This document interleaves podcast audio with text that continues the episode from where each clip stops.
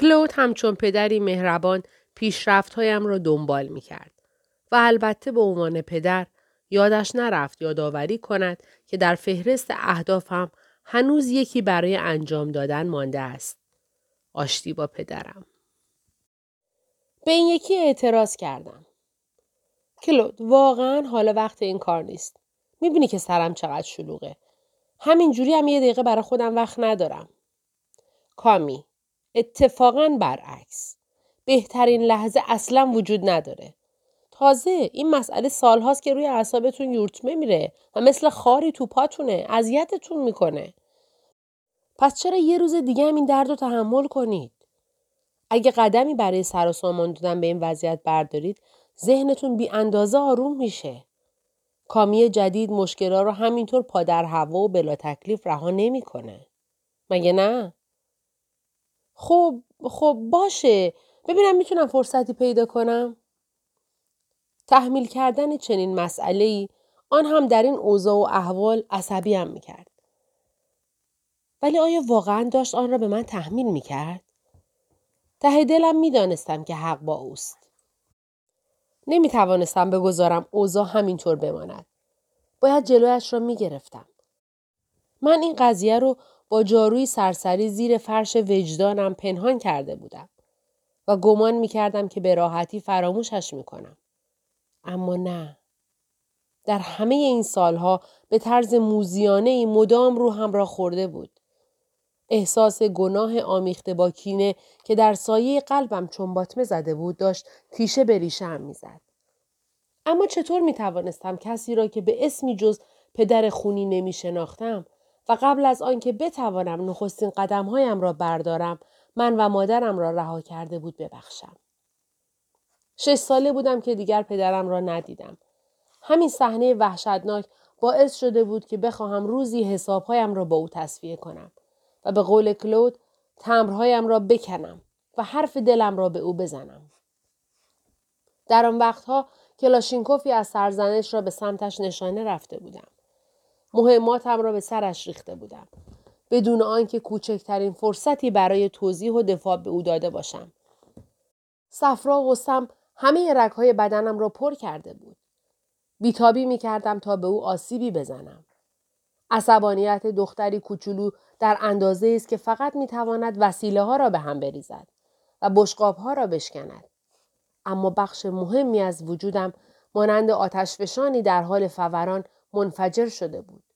احساسات منفی انبار شده در طول غیبت‌های طولانیش به سطح وجودم بالا آمده بودند.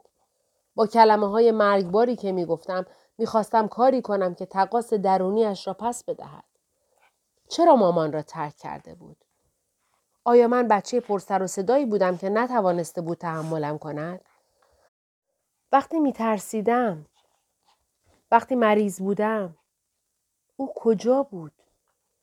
متأسفانه تصفیه حسابم مثل نارنجکی زامن در رفته وسط صورت خودم منفجر شد و به نتیجه‌ای رسیدم که اصلاً دلم نمی‌خواست.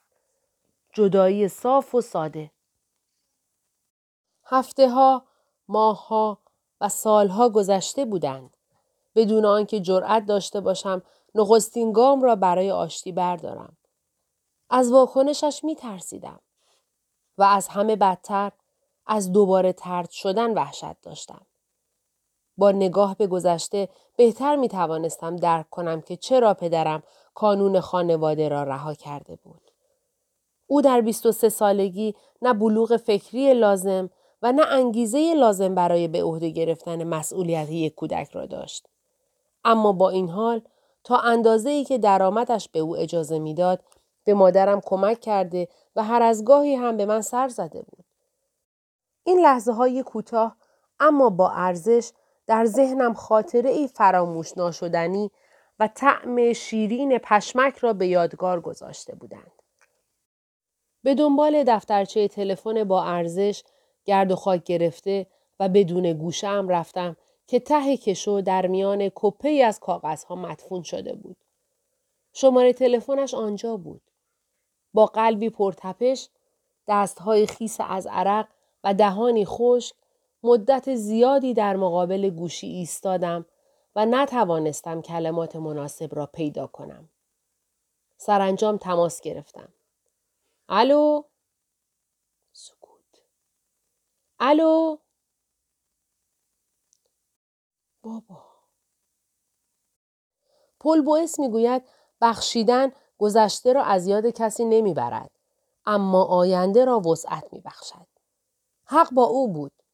پس از تماس تلفنی با پدرم احساس سبکی کردم. انگار طنابی را که بشکه‌های سنگینی به دنبال کشتی‌ام میکشاند و مانع از حرکت آن به جلو میشد، بریده بودم. در ابتدا به طور حتم واژه‌ها خفه شدند و برای بیرون آمدن به زحمت افتادند. اما بعد نوای صاف و صادقانه قلب را پیدا کردیم تا میان خودمان پلی بزنیم. هیجان زده قرار ناهاری با هم گذاشتیم. این لحظه همراهی و همدلی بهترین موقعیتی بود که می توانستیم بار جراحت‌های متقابلمان را زمین بگذاریم. موقعیتی که برایمان حس رهایی و آزادی به ارمغان آورد و در آن از داستان‌های گذشته‌مان چیزی به جز نقطه چین باقی نگذاشت و گیومه‌ها را دوباره باز کرد. هاج و واج ماندم.